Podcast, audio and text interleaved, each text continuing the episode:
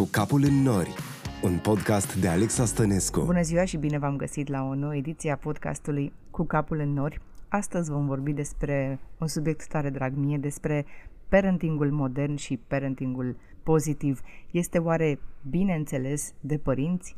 De la prima zi de când vii acasă cu bebelușul, încep grijile, iar grupurile de sprijin de pe rețelele sociale nu fac mereu bine, în special mamelor obosite care caută soluții pentru probleme cu care nu s-au mai confruntat până acum, lapte praf sau lapte matern, cât să doarmă copilul, când să doarmă, cum să-l îmbrace, cu ce să înceapă diversificarea. Se spune că la un copil mic ai probleme mici, iar la un copil mare probleme mari. Eu cred că problemele sunt la fel, însă contează mult contextul, experiența și situația. Dacă la un tantrum la 2 ani ai copilului e o problemă mică pentru că se liniștește uneori în brațe, la un adolescent tantrumul se termină cu trântituși doar pentru că poate face asta, spre deosebire de un copil mic care nu știe cum să-și gestioneze emoțiile. Cădem într-o spirală a perfecțiunii, citim cărți de dezvoltare personală, de parenting, ne punem în cap părinții și rudele care se supără că le contestăm modul în care ei ne-au crescut. Dar de fapt noi doar vrem vreți mai bune pentru copiii noștri, să nu treacă prin aceleași supărări, prin aceleași traume ale copilăriei, nota 4 la școală, profesori sau colegi agresivi, Deși doare, nu îi putem proteja de orice și nici nu trebuie.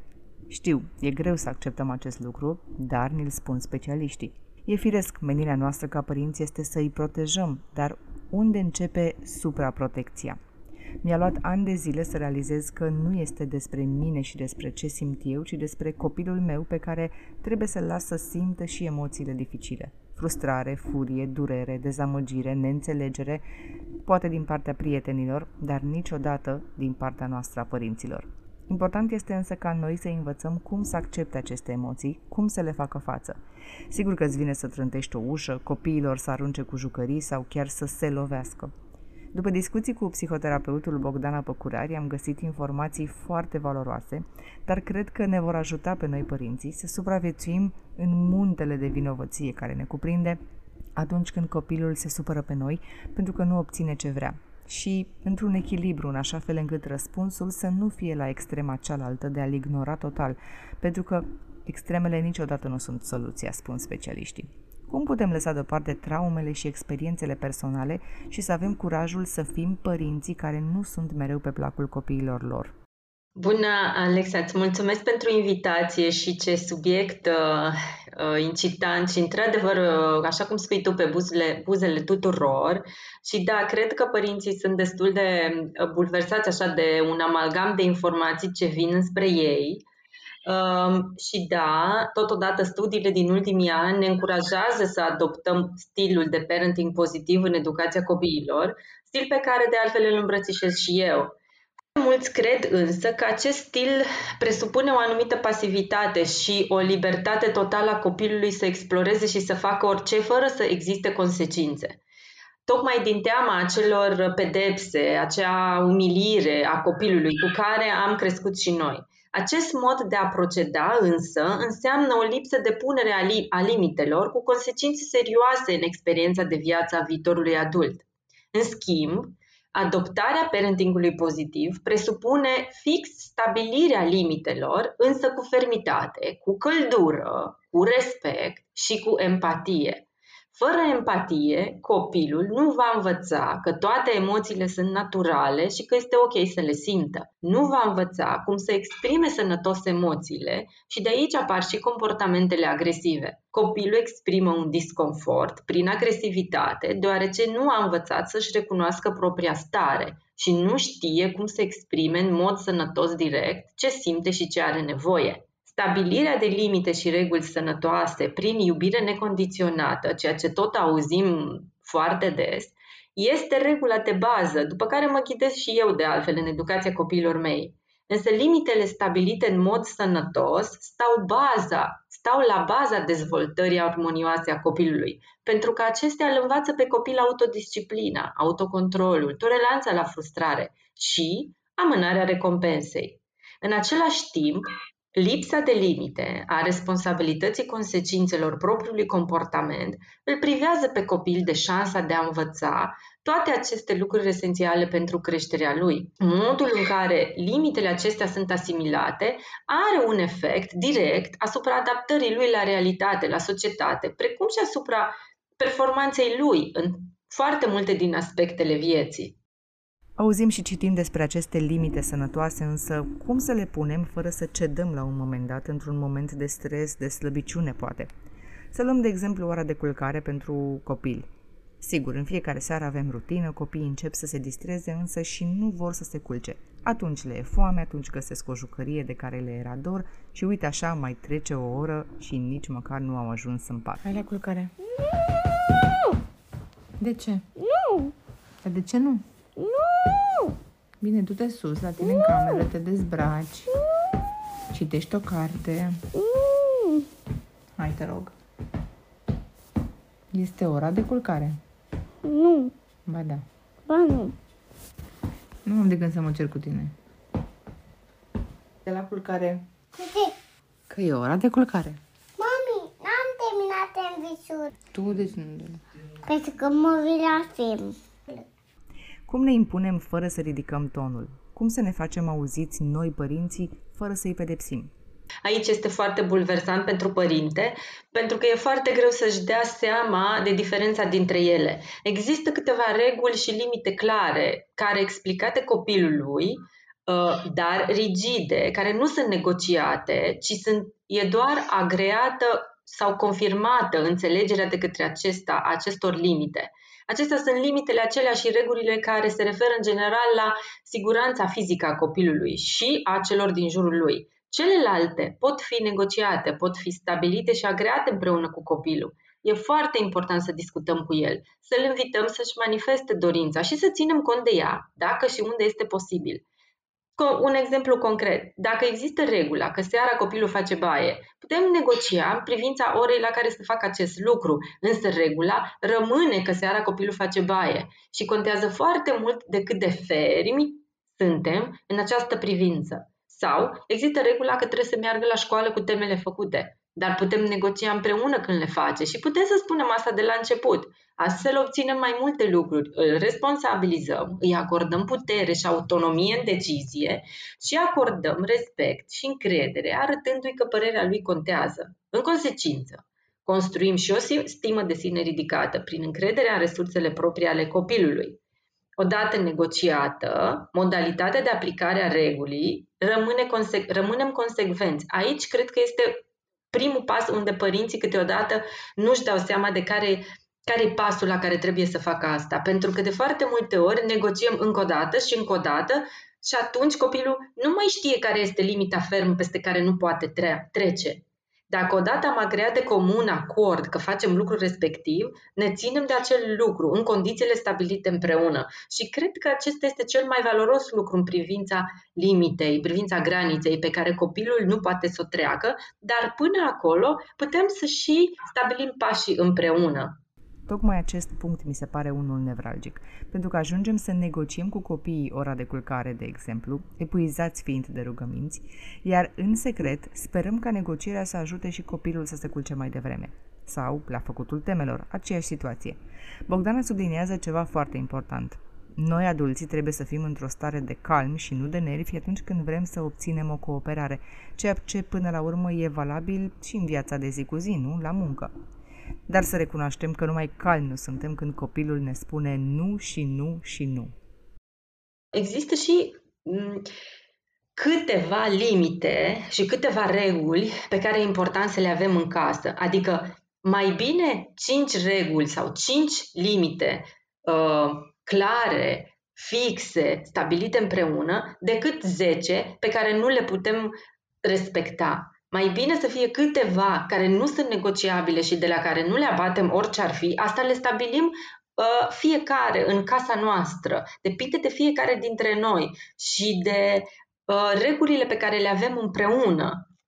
E foarte diferit de la familie la familie. Pentru unii nu e o problemă să se ducă cu anumite teme nefăcute. Pentru alții este esențial. Astea sunt reguli pe care le stabilim împreună, acasă. Dar mai bine să am 5 reguli de la care nu mă abat decât 10 pe care când să le respect și când nu. E foarte important, în primul rând, să ne gândim care sunt acele reguli ale noastre, ale casei de la care nu, le, nu ne abatem și dacă aceasta este una dintre ele, atunci să-mi aduc aminte ce înseamnă iubire necondiționată și ce înseamnă parenting pozitiv, pentru că ele merg încă o dată mână în mână cu limitele sănătoase și cu validarea emoțiilor copiilor, ceea ce înseamnă că nicio emoție nu e greșită și că e natural să le simțim pe toate și transmitem acest lucru copilului. Stăm alături de copil în timp ce simte aceste emoții puternice, arătându-i că înțelegem ce simte. Ok, văd că ești furios, înțeleg că ești trist, e normal să-ți fie teamă. Ok, înțeleg că nu vrei și îl învățăm cum să gestioneze ceea ce simte. Îi oferim spațiu, timp, iubire, ascultare activă, empatie. Fac o paranteză aici și spun că e foarte important în acel moment eu să fiu în congruență cu emoțiile mele și cu ceea ce simt și cu o disciplină a controlului emoțiilor mele. Dacă pot în momentul respectiv să ofer spațiu, timp, iubire, ascultare activă și empatie pornesc din start de la acest lucru. Dacă nu pot să fac asta, atunci iau o pauză și spun, ok, ne ocupăm de asta peste 10 minute, timp în care mă duc și mă reîntorc la starea mea de calm sau cer ajutor de la soț, de la soție sau cine este în casă ce mă poate ajuta. Și apoi revin la faptul că acceptarea emoțiilor copiilor presupune totodată și acceptarea emoțiilor mele, fiind conștient că ele sunt foarte ușor de a fi observabile de către cei mici și aceștia preiau modul de gestionare a emoțiilor. Și astfel e foarte important să le tratăm cu seriozitate. Acest lucru înseamnă că sunt atent la ceea ce se întâmplă cu mine și am grijă de mine, în primul rând, ca să pot să am grijă de emoția copilului. E normal ca unele emoții și ale noastre și ale copiilor să ne copleșească și e important ca atunci când nu știm cum să gestionăm ceea ce ni se întâmplă, să cerem ajutor de la familie, de la oameni dragi sau de la o persoană specialitate, de specialitate. Dacă nu există limite sau dacă limitele sunt inconsistente, nu o să știm la ce să ne așteptăm și acționăm și fără direcție și fără ghidaj și ne punem în situații periculoase și pe noi și pe copii. Pentru că, la fel cum testăm uneori limitele existente, atunci când acestea nu există, nu putem să învățăm decât prin propria experiență ceea ce e acceptat și nu e acceptat și suportăm ulterior consecințele a ceea ce facem noi. Iar Consecințele lipsei limitelor se văd foarte bine în viața de adult la cei care consideră că ei nu trebuie să se adapteze celorlalți, ci ceilalți trebuie să li se adapteze lor. Și ca adulți o să vedem acele persoane veșnic nemulțumite care schimbă locurile de muncă foarte des pentru că nu știu cum să accepte și cum să integreze regulile. De aceea este foarte important să apelăm tot timpul la autoritatea părintească și să nu ne fie frică să spunem nu, să avem curaj să menținem autoritatea părintească. Pentru că acești adulți ajungi în viața de zi cu zi nu o să facă față relațiilor de lungă durată, pentru că își vor schimba des comportamentul și pe parcursul relației, iar partenerii de viață vor fi mereu confuzi și neștiind cum să reacționeze. Și atunci să ne întoarcem înapoi la puterea pe care avem ca și părinte și să avem încredere că o să știm treptat să facem diferența dintre ce este o consecință și ce este o pedeapsă. Dar cel mai rău lucru va fi să nu aplicăm de niciunele. La adolescență, copiii simt aceleași emoții de furie și neînțelegere față de noi părinții, doar că atunci au alte instrumente cu care pot face față mai bine situației. Ne trântesc uși în nas sau ne închid la figurat ușa către ceea ce se întâmplă în viețile lor, ceea ce va crea o ruptură și mai mare în relația părinte-adolescent. Procesul de stabilire a limitelor nu este unul simplu și este unul pe term- termen lung, ce va dura nu toată copilăria, ci și adolescența. Adică doar că provocările sunt diferite, însă așa cum vorbim despre crearea identității undeva între 3-4 ani a copilului când el este și cel mai potrivnic nouă, același lucru o să regăsim și la adolescență. Doar că la adolescență el are mult mai multă putere pentru a face față unei conversații, unei discuții cu noi. la 3-4 ani, el o să se folosească de, de ceea ce poate în momentul respectiv. O să facă tantrum, o să vedem crize de furie, de plâns, de tristețe, se aruncă pe jos, se tăvălește și așa mai departe, pentru că sunt singurele lucruri pe care le are la îndemână. Însă adolescentul o să trântească ușa și o să plece sau o să-și facă rău singur, ceea ce se întâmplă foarte des în ultimul timp.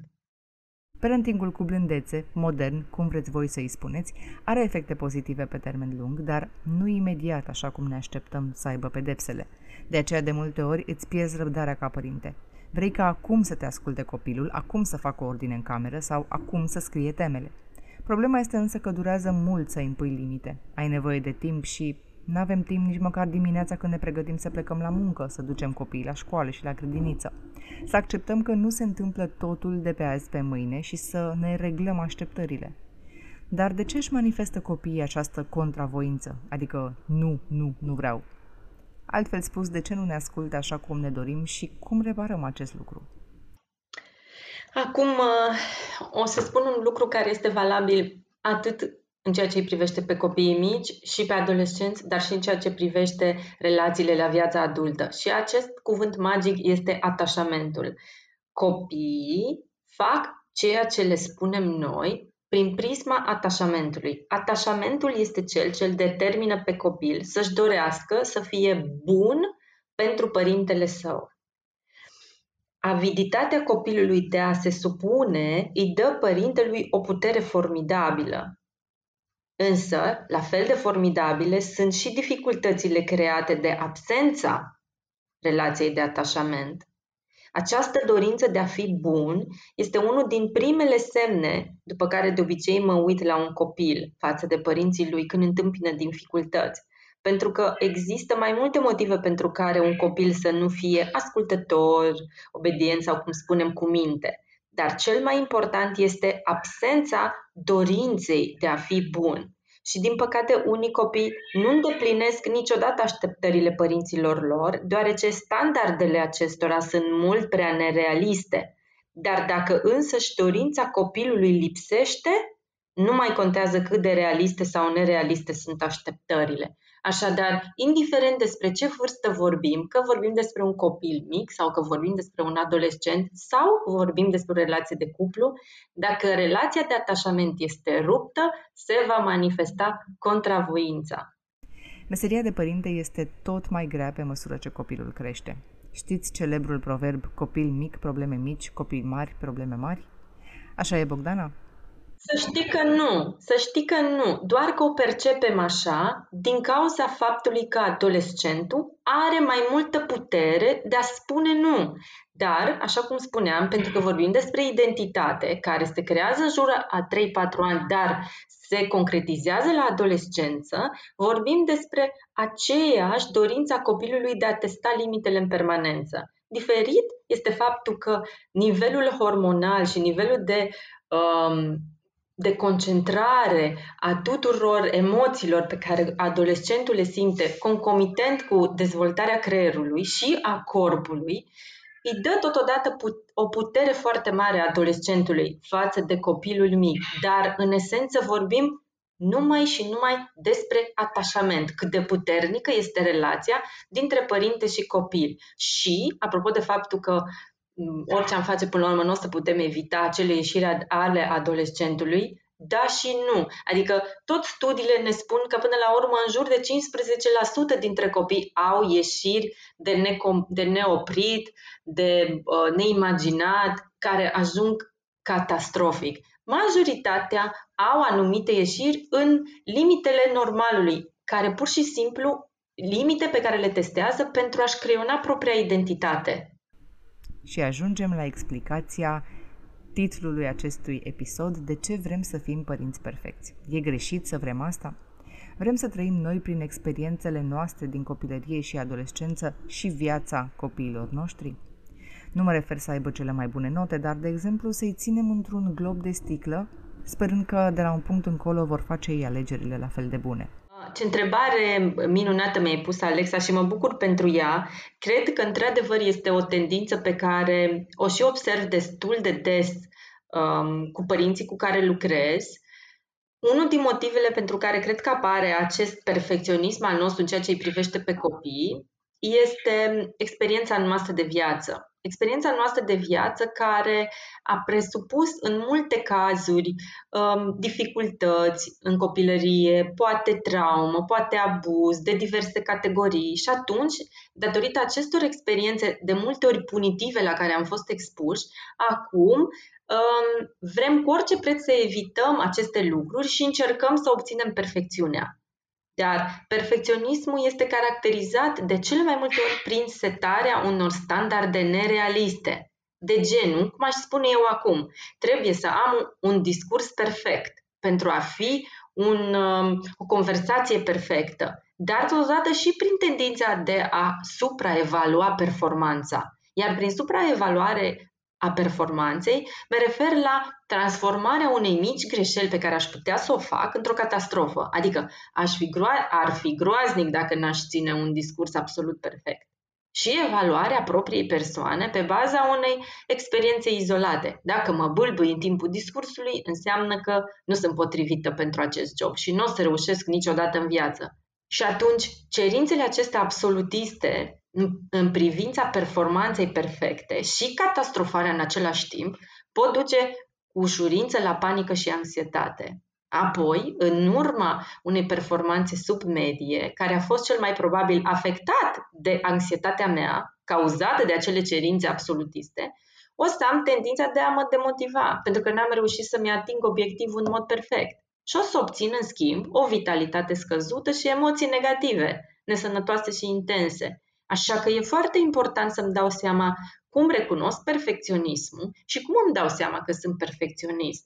Pentru că e firesc să-mi doresc să fiu un părinte bun și în cazul acesta îmi doresc să iasă un podcast bun. Dar să fiu și realist în privința faptului că este o discuție liberă pe care o avem și poate să fie cu o bâlbâială sau cu o greșeală în exprimare și asta nu înseamnă o catastrofă. Și uh, perfecționismul este cumva tendința de a seta standardele foarte înalte, atât față de noi, cât mai ales față de ceilalți. Și atunci și copilul va învăța același, același lucru de la noi. Pentru că, ca orice caracteristică de personalitate, și perfecționismul include un spectru larg de caracteristici. Unele sunt negative, altele sunt pozitive. Dar cercetările arată că el poate să fie și pozitiv, adaptativ, sănătos, cât și nesănătos. E foarte important să vedem care e diferența dintre el și să fim atenți la cum e relația noastră și ce îi transmit eu copilului. Pentru că dacă îi transmit că nu e loc de greșeală, care va fi impactul asupra lui? Fără să vrem, putem ajunge și la acest perfecționism, deși noi vrem binele copilului. Ne spunem nouă înșine că vrem să aibă note bune ca să se realizeze în viață. Nu vrem să fim personajul rău care îi dezamăgește pentru că ne amintim cum ne simțeam noi atunci când părinții nu ne înțelegeau în adolescență, de exemplu. Însă, așa cum spune și Bogdana, trebuie să avem curajul să fim părinți, nu doar prietenii copiilor noștri. Cum se manifestă perfecționismul acesta care uneori ne ia prin surprindere fără să știm că-l avem? Păi, perfecționismul se reflectă în toate aspectele ale vieții noastre, și acasă, și la serviciu, și în relația cu mine însumi, cu ceilalți, cu partenerul de viață și nu numai cu copilul. Și sunt câteva semne prin care pot să-mi dau seama că s-ar putea să aplic niște standarde nerealiste și care mă duc la perfecționism. Și, de exemplu, poate fi atunci când nu reușesc să mă relaxez, până când nu văd totul pus la punct în casă. Când observ scamele de covor și nu mă pot abține să nu le iau de pe jos, chiar dacă poate sunt în mijlocul unei conversații sau poate mă joc cu copilul și cât de bine se observă ele atunci când mă joc cu copilul pe covor. Atunci când mi se taie respirația, când văd că copilul meu pune degetele pe pereții imaculați, nu contează că tocmai s-a spălat pe mâini. Atunci când am toate hainele perfect călcate, aranjate în dulap la linie pe culori atunci când știu că ci, când cineva a intrat în camera mea pentru că unul din obiecte nu e la locul lui sau e poziționat diferit decât în mod normal.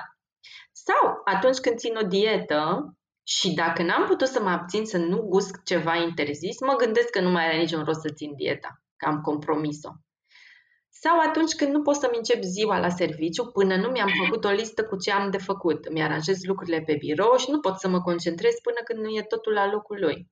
Și mai ales atunci când, deși sunt epuizat, nu deleg, nu las pe alții să facă în locul meu pentru că n-am încredere în colegii mei și nu cred că ar putea să îndeplinească sarcina la fel de bine ca mine. Și același lucru și acasă. N-am încredere nici în soț, nici în oricine altcineva că poate să facă la fel de bine ca mine și deși sunt epuizată, o să fac în continuare.